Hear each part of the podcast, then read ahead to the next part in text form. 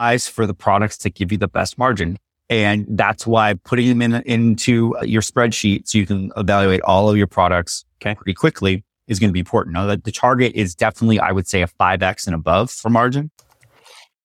Hey there, ladies and gentlemen. This is Michael Veazey from the Amazing FBA podcast for Amazon sellers.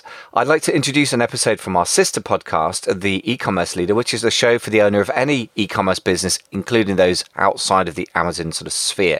In this shorter episode, we bring you our hot takes on topical and central e-commerce subjects, fresh from our experts panel: Chris Green, Jason Miles, Kyle Hamer, and myself, Michael Veazey.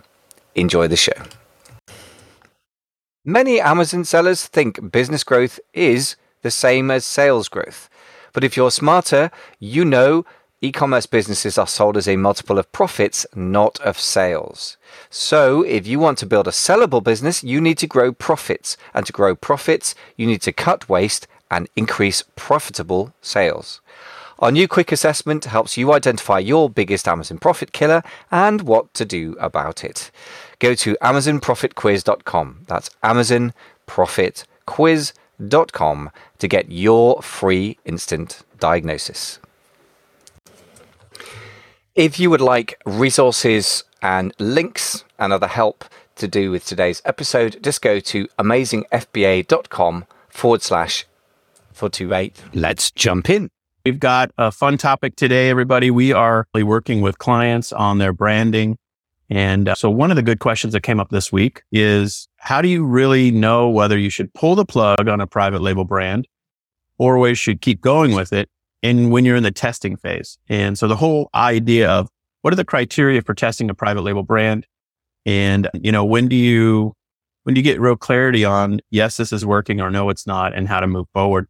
So Kyle, obviously this is an area of your expertise. You've scaled two brands on Amazon. And uh, so you've worked through that process and hit, uh, you know, two in a row. And so, you know, this is a challenge for a lot of people. So I thought we'd kick it off as a topic. And uh, so talk to us a little bit about it. You've got criteria. We can brainstorm a few together. We have, you know, conversations we've had previously. We can revisit about criteria, but talk to us about this topic. Tell us what you think.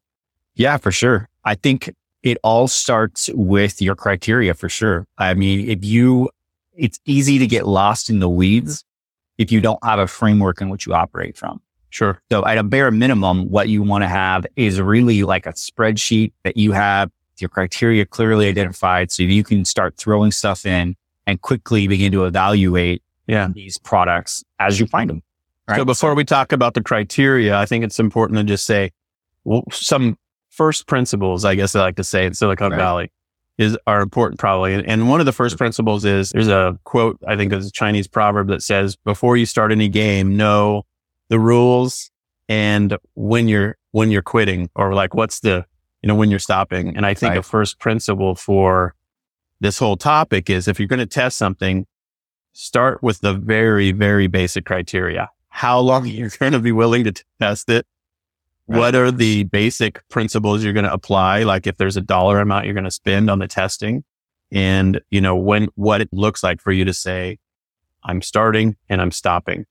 And because some of these things can, of course, go on forever with outstanding questions that you have no way to really decide on. And you've got to operate sort of in a, in the mystery of it. So I think that's probably the first thing is one Sure. of the first things is just have a finite test period. Exactly. So I agree. I think you have to set up a test period for it, but you also have to be mindful of when you're testing.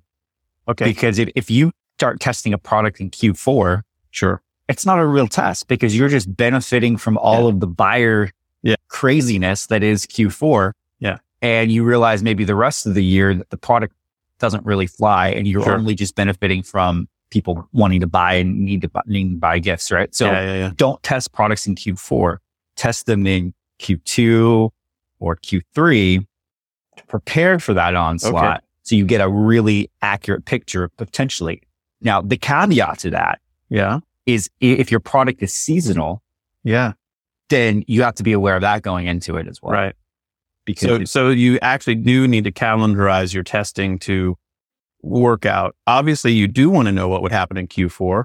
So maybe you do want to test in Q4, but then also test it again in the summertime or, you know, figure out the degree to which seasonality is Yeah. involved. I mean, if you're, if it's a winter product or a holiday Right, product, then you'll know that obviously it's like a double layer of seasonality. Sure. Our product line at Pixie Faire is a good example. It's a wintertime sport, sewing, knitting, crochet. In North America, that's a wintertime activity more than a summertime activity. Yeah. So we have this sort of rolling calendar throughout the year where it really winds up and then it kind of goes down and then it kind of goes back up. And we've lived that with that for like 11, 12 years. So yeah, so that, that, that'll be a key factor for it. Okay. So let's talk about the criteria. So Sure. you've got the list. I, we can go back and forth if you want. I can take a couple and, Sure, sure. mention them as well. So go ahead. Yeah, I think the first one that comes to mind is margin. Okay. Like optimize for the products to give you the best margin. And that's why putting them in into your spreadsheet so you can evaluate all of your products Okay. pretty quickly is going to be important. Now, the, the target is definitely, I would say, a 5x and above for margin. I wouldn't go. Okay. I've would- heard people say lower than that. Some people have have. said have. three. Sure. I mean, and you, and you Yeah. run the risk, right, of whether or not you're going to be able to source this and deal with all of sort of the, the product in that Mhm. process. But what people Yeah. ignore when they think about margin is they only really evaluate. And here, here's a key takeaway. This is, this is a, this is a hot tip. When you, when usually when people think about their product, they only are thinking about it in terms of cost of goods. Sure. So how much is the product cost? Okay. How, what can I sell it for? How much does it cost to get shipped? And then maybe, maybe if they're really sophisticated, they're thinking about their Amazon costs, right? As Sure. part of that. But what it, what it fails to encapsulate and what you have to plan for is your fixed operational costs Mm-hmm. and any additional advertising you need to do for that product. And Sure. those should be baked into your, to your calculation, right? Like you, there's a certain percentage that are baked in for operation, fixed operational Okay. costs and then your profit. And then also, if you're thinking about this, what are you going to take out of that that's going to be for growth? Yeah. Like to build a scale for other products and other testing. So all of that gets baked in. So that margin begins to increase significantly when you start to factor in those Yeah. components. So for Yeah, all those reasons, 5X is better. Five X Or is more. better or more. I mean, obviously, if you Yeah. can get better than that, then congratulations. You, you may have found a winner, but I would start there.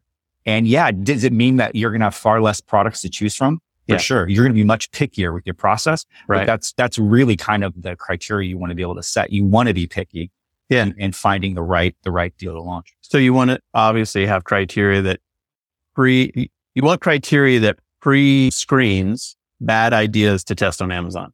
Right. And I, th- this Exactly. list of criteria, almost some of these are just screening out bad ideas. You don't even bring them to Amazon. So you don't test Correct. anything that's not 5X, you know, markup. And so that means just to be clear on the math, if you bought it for a dollar, your minimum retail price, what you would want to have is $5. Although we're going to talk about pricing in a minute, but just Yeah. in terms of the margin markup, 5X, that's sort of the base math, right? Sure. So, but let's talk. So criteria number two actually is a price point related criteria. Mm-hmm. And so one of the things you discover on Amazon, if you're testing, we're assuming you're testing on Amazon, is that Amazon fees are expensive Yeah. and they really do impact you significantly. And so at the pure math level, one of the things you want to really think about is, do you even want to have a product that has a price point, a, a average retail price below like $20? And I would say the consensus is no, you shouldn't mm-hmm. because on Amazon, the expense structure destroys your margin the lower down you go. You know, Right. my average item I sell on our Shopify site is like, you know, thr- we have items from $3.99 to, you know, like $12 if for most of our catalog is like mm-hmm. that pricing. I can do that on Shopify. But, you know, if I, but because the only thing I'm incurring is transaction fees. So PayPal fees or Stripe fees. So, but on Amazon, you've got other fees baked in. And so you really want to think about a price point being north of 20 bucks at least so that the cost of the sales and transactions doesn't eat up all your profit. Does that Yeah. sound right? For sure. Yeah. Okay. You, you have to be definitely mindful of that. And the higher, well, and the higher your price point is too, the more actual cash. Like Right. your margin might be if you buy something for five cents and you sell it for 25 cents. Yeah. Yeah. My margin's great. But guess what? You have to sell a lot of that item in order to generate actual cash. So if you take that from going to a, from a $5 sale, right? Because, and even if you source it for 10 cents, right? Yeah. And you take that to a 50 or $60 sale, the margins might get compressed. You might not Right. get as good as margins, but the actual profitability and dollar amount that you're generating is significantly higher. Sure. Okay, cool. All right, let's rattle through a few more and, Yep. and uh, we'll go through uh, these a bit more quickly, but what's, what's next on your list? Having a minimum order quantity that is doable. Okay. Meaning, Sure. so when you, anytime you go to test a, a product that you're having branded and, and built, the supplier is going to ask you for a, a minimum order quantity. Now, Yeah. the nice thing is, is that's always negotiable. So never take like the very first minimum order quantity because that's always the very first basic thing that they're going to do. Right. So definitely do that. Another hack for you to be able to, to kind of test with this is you can actually test with it without it being branded to your to your brand, right? The private label. Just use their house generic brand for a small order quantity It- it- it- because if they're, Samples. they're yeah. yeah. they're charging you more probably to do your own private label to do the branding. So if you can get a, a sample of like a couple hundred that are just their house brand that you can just test product viability on, Yep. you can do that for a much cheaper price point and not have the risk also of impacting your brand. Because if you're testing a product and it's terrible, you don't want that to be associated with your brand for the long term. So that's one way you get around it. But having a low minimum order quantity is a way you can test your way into it without spending a lot of capital up front. Yep. Okay. I love that one. Another one that follows on to that idea is you want to have products that you can easily get resupplied on. Yeah. You know, I mean, if you're sourcing products that have a killer margin, but you have to ship them in a insanely slow cycle of, you know, resupply, then, you know, you really can be caught in problems on, on the Amazon side for sure. And, you know, that means you, if you go, if you run out of stock, then your, your BSRs you know, tank associated with the keyword you're trying to go for. So for those reasons, having a product that you can easily get resupplied in a week or two, couple weeks is really ideal. If it's months, then you've really got to think it through. And, and it might be something you say, no, not so much uh, in terms of the test. So that's, that's, I think that's our fourth criteria. What, what else you got on your list? I would be looking at, and this is sort of a bigger picture of the of the market in which you're in. I prefer markets that have some increasing demand. You can ride Okay. the wave in, as opposed to a declining market. Okay. Now, it, it's not the end all be all. I mean, I, I would. So, in essence, when you're building your criteria, you're going to weight certain things above Fidget other things, right? Right. Yeah. Declining market, not a good idea. Highly saturated, right? Like if it's Right. extremely highly saturated or it's going to be hard for you to compete in, then that's going to be a market that I'm going to deprioritize or that product and Now put you it see- lower on my list. You're see, I think you you and I have contrary. You want the wind at your back and a growing energetic market. I think for me, I would almost take the counter argument and say I'd rather go to the sleepy markets that have no competitors that know what they're doing, that don't have any energy in the market, that still have some demand that you can right. Easily control. So that's sort of the Yeah. yin and the yang of the. I agree. I agree. I think there's a distinction that can be made between a mature market and a mm-hmm. declining market though, too. True. Like a declining market would be fidget spinners. Like it was, a, it was, a- you're riding a wave of some, Yeah. you know, fad where Yeah. a mature market, it's just, it's just there. Like there's some stable and that, that would be a valid market to be in for sure. Right. Yeah. I just, you got to make sure you know, I my biggest point from this is understand the context in which you're trying to sell the product. yeah. I Like got you it. want, you want to be able to understand where demand's coming from, what's driving that, which leads to another point. Yeah, I'm happy to tee that one up, which is, I, I mean, I think in general, all things being equal, Kyle and I both prefer products that customers are going to buy frequently. Yep. And so that means, you know, replenishable, mm-hmm. consumable. You know, if you sell somebody a wedding ring, you know, you, even if they're your best friend, you're only going to sell them maybe a couple in their lifetime. But if you sell somebody, you know, eggs and milk and you know, vegetables, then, you know, you're going to be selling them a lot of that stuff. So that spectrum of frequency of purchase, I think is something to really think about. You know, you've in your brand building experience had a consumable in essence through the art product, the journal, Yeah. Actually, uh, too. sketchbook. And then the bearings though, I would say is probably a lot less frequently consumed. you'd be Maybe I'm surprised. but yeah, no, I mean, it, it's less potentially, Yeah. for sure. But d- I mean, how depending Still on how hard someone rides, you know, they they can go through three or four sets a year. They're Okay. really passionate about it. Yeah, I mean, Yeah, okay. definitely, definitely comes down to how hard they're riding. Yeah. So that, that spectrum, you really want to think it through and ask yourself the question, am I satisfying this person's demand for this product forever? And if you are, it's probably a bad idea because they just will never bond with you. Yeah. You'll never build a brand out of it that they'll want to come back. You'll never build a Shopify site out of that type of approach. And so that's something to think through. Yeah. Yeah. Okay. What else? What else is on your list? Anything else top of mind? Yeah. There was one more uh, in terms of understanding sort of your marketplace and where you fit in context is I would avoid products in categories where they, there's an apex brand that owns it.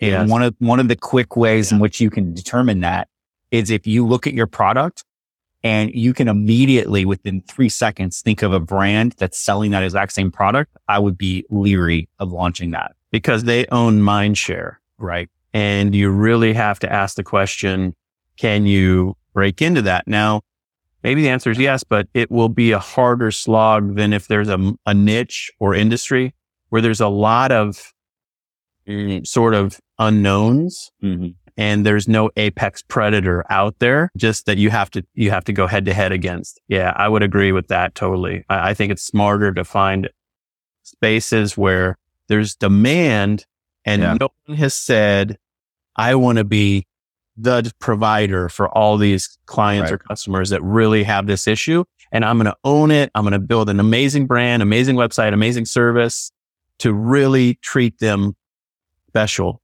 yeah um, sure. That I think is a huge opportunity. Yeah. So yeah, I mean, this would be the obvious absurd point, but if someone came to me and said, Hey, I'm, I'm going to launch this brand new smartphone company. What do you think? I'd be like, Apple? Have you ever heard of this company? Like you're going to compete, be competing against something that immediately has yeah. Samsung. Another, yeah. I mean, so that sort of exercise is helpful. Yep, for sure. Dude, this is like a masterclass in one tip of the week video. So. I know, like we, we went deep, probably like mind blowingly deep. We, we went a little smart, but, but, really, this is there's a lot of content here. In fact, there there's is. other criteria that we have not talked about. We have not. It's on. Yeah. Um, but sure. anyway, yeah. And if you like this content, let us know so that we can actually go deeper in this in additional trainings and stuff as well. No doubt. And then obviously, if you're not a part of our inner circle or if you haven't looked into our one-on-one coaching, Kyle and I work with clients every day of the week on these types of topics and mm-hmm. out over the details of branding and traffic strategies, that kind of thing. So we love working with one-on-one clients. If that's of interest to you, we'd yep. love to have you check it out. You can find more about it on winningonshopify.com. Mm-hmm. And we would, uh, there's an application process. So it's not for everybody. And uh, so you fill out the application and then we have, oh, have 30 minute conversation with you to see if it's a good fit and we explain sure. the details. So that's sort of the process on that. So awesome stuff, man. Great time. And uh, thank you again for hanging out and we'll see you next time. Definitely. Have a good one. Yeah. Thanks for listening to this episode of the e-commerce leader. Hey, don't forget to subscribe because when you do, you'll get notified. And next time you log into your podcast player, you'll see our latest episode nestling at the top of your list. Thanks again for listening.